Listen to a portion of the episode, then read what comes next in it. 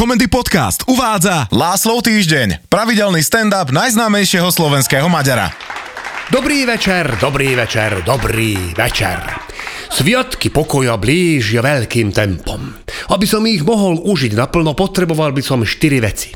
Aby mi žena odišla do kúpelov, aby vnúčka Mária ostala u svojich rodičov, aby môj syn Ágošton začal čítať Vojnu a mier a aby mi zdochol môj hyperaktívny pes. Rozhodol som, že tento rok urobíme pre moju duševnú pohodu počas sviatkov maximum a začal som s obsom.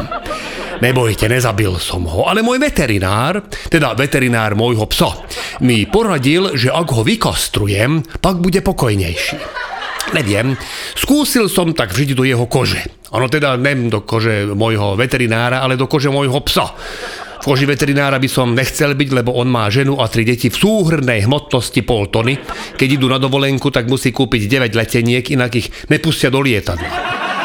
Ak by teda mne takto chirurgicky išiel zasiahnuť do mojho vercajgu, tak asi by som pokojnejší nembol. A pred Vianocami už vôbec ne. Druhý dôvod, prečo je vraj taký nevybúrený ten môj pes, vraj môže byť, že má málo pohybu. No tak neviem. Robí po záhrade kolečka takým rýchlosťom, že inžinieri z CERNu by ho mohli použiť ako urýchlovač častiec. On normálne vypáli do záhradného trávnika elipsu. Zrýchlenie má z 0 na 100 za 2 sekundy, on jak rozbehne, tak normálne po ňom ostane obrys z jeho chlpov a brzdí štýlom jak španielský fotbalista, keď dá gól, zodkom vyrie do trávy žeravé znamenie osudu. Ešte keď bol šteňo, tak som ho zobral, že ideme zabehať. Po 100 metroch sa nám venčenie otočilo a on ťahal mňa, a nezastal ani vtedy, keď som už bol na štyroch. Povláčil ma po lese, v riti som mal lístie, v hube šišky, v nose ihličie. Ešte dva dni som mal pocit, že mi niekto nastriekal do nosa hajzlovi osviežovať vzduchu. A ešte týždeň po tomto incidente som po veľkej potrebe našiel v mise javorový list. Som si vtedy tak pomyslel, že takto daj ako to vyzerá, keď sa vyserie Groot zo strážtou galaxie. Môjmu doktorovi som o tom hovoriť nechcel, lebo jemu stačí aj malý podnet na to, aby ma poslal na kolonoskopiu. No, tak teda naozaj neviem, ako by som môjmu psovi zabezpečil ešte viacej pohybu, aby ukludnil. Ale skúšal som aj iné metódy, ako ho dostať do klubu, napríklad makový odvar. Nezabralo. Malo to účinok, jak keby šňupol misku s kokaínom. Nič s ním neurobilo, ani keď som mu do granulí zamiešal Lexaurín. Jediné, čo na chvíľu zabralo, keď som mu pustil seriál Nemocnica. Ostal jak zhypnotizovaný a skoro zaspal, kebyže nem pustila reklama. A to už zase pustil svoje kolečká, akurát, že seriál ho tak duševne zmiatol, že zabudol, že není na záhrade a kolečká začal robiť v obývačke. V snahe zachrániť vianočný stromček, do ktorého zamotal, som mal zase pár dní ihličie v nose, v ústach som mal drvené ozdoby, keď som usmieval, tak mi zuby blízkali jak z reklamy na Sensodine, aj keď úprimne moc dôvodov na úsmev ktorú som nemal a za trenky mi dostali salonky. Čo už teda svojmu doktorovi naozaj nebudem spomínať, čo všetko zo mňa vypadne spolu so stolicou, lebo to by neskončilo len pri kolonoskopii, ale by ma rovno poslal aj na CT konečníka spojenú s biopsiou. Nikdy som biopsiu konečníka nezažil, ale typujem, že to boli viac ako vysrať javorový list alebo salonku. Pochopil som teda, že dostať môjho psa pod tepovú frekvenciu 120 je nemožné a pak som preniesol sústredenie najprv na môjho syna. On síce kolečka nerobí okolo domu, ale furt odo mňa da čo chce, ale tým, že nem rozpráva, tak ja furt neviem, že čo, a to zase u neho vyvoláva neustále rev a to následne vnáša nepokoj do mojej už aj tak rozorvatej duše. Dávam mu knihu Vojna a mier v zúfalej nádeji, že nastane zázrak. Nenastal. Kuká na mňa vydesene, ako ja v jeho veku, keď som v obchodnom dome Dunaj prvý raz zbadal Černocha. Ildiko na mňa kuká jak na debila, že však už dva mesiace ho učí písmeno O, čo je najľahšie na svete a on zatiaľ vždy na to povedal, že F.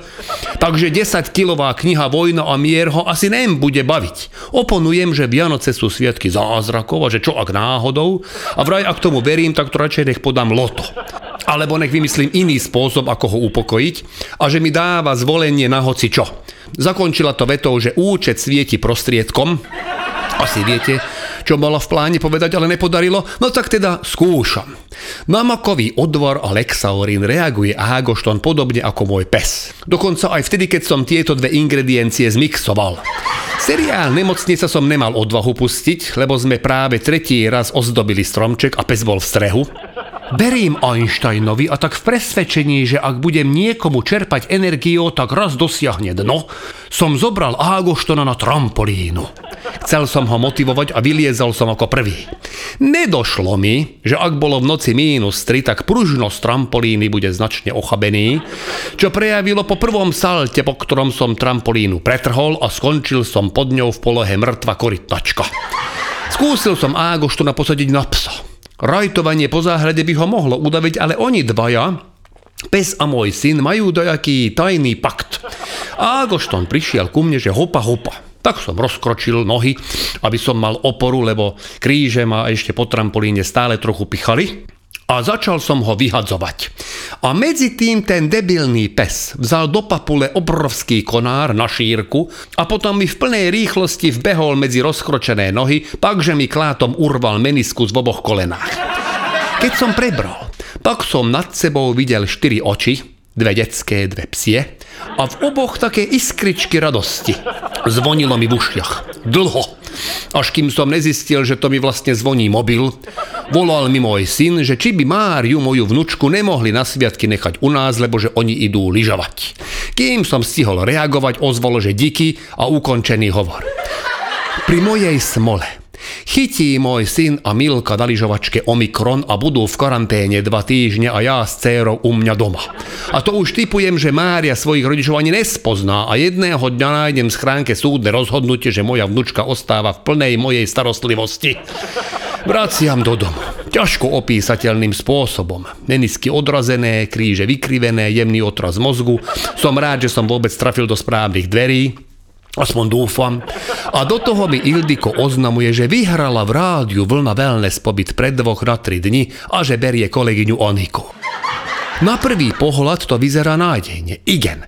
Spomenul som na začiatku, že Ildiko v kúpeloch by mi vyriešila problém, ale mém v situácii, keď pes prežil, syn odmietol čítať Tolstoja a moja vnúčka o chvíľu zaklepe na dvere a to ja vtedy mám výraz presne jak ten chudák medveď, keď mu na dvere zaklope Máša.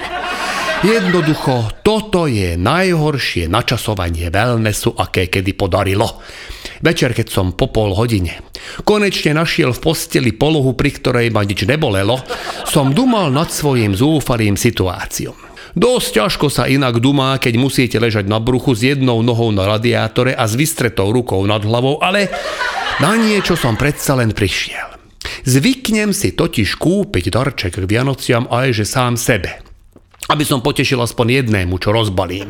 Tento rok som si ešte nekúpil nič a tak pýtam sám seba, že koľko by stálo, keby som na tie tri dni, čo bude Ildiko vo Velnese objednal operku k dvom deťom a psa dal do psieho hotela. Ak by to aj bola suma presahujúca moje možnosti, som ochotný vziať to na leasing týchto úvah ma vyrušila moja vnučka, ktorá rozkopla dvere a zahlásila Dedo, tu som. Prudko som posadil, čo nebol dobrý nápad s nohou zakvačenou v rebrách radiátora. Každé telo má svoje limity. A telo 55-ročného chlapa, ktorý musí denno-denne konzumovať potravu hradičiacu s jedmi, má tie limity už dosť úzke. Jednoducho, už som nevstal.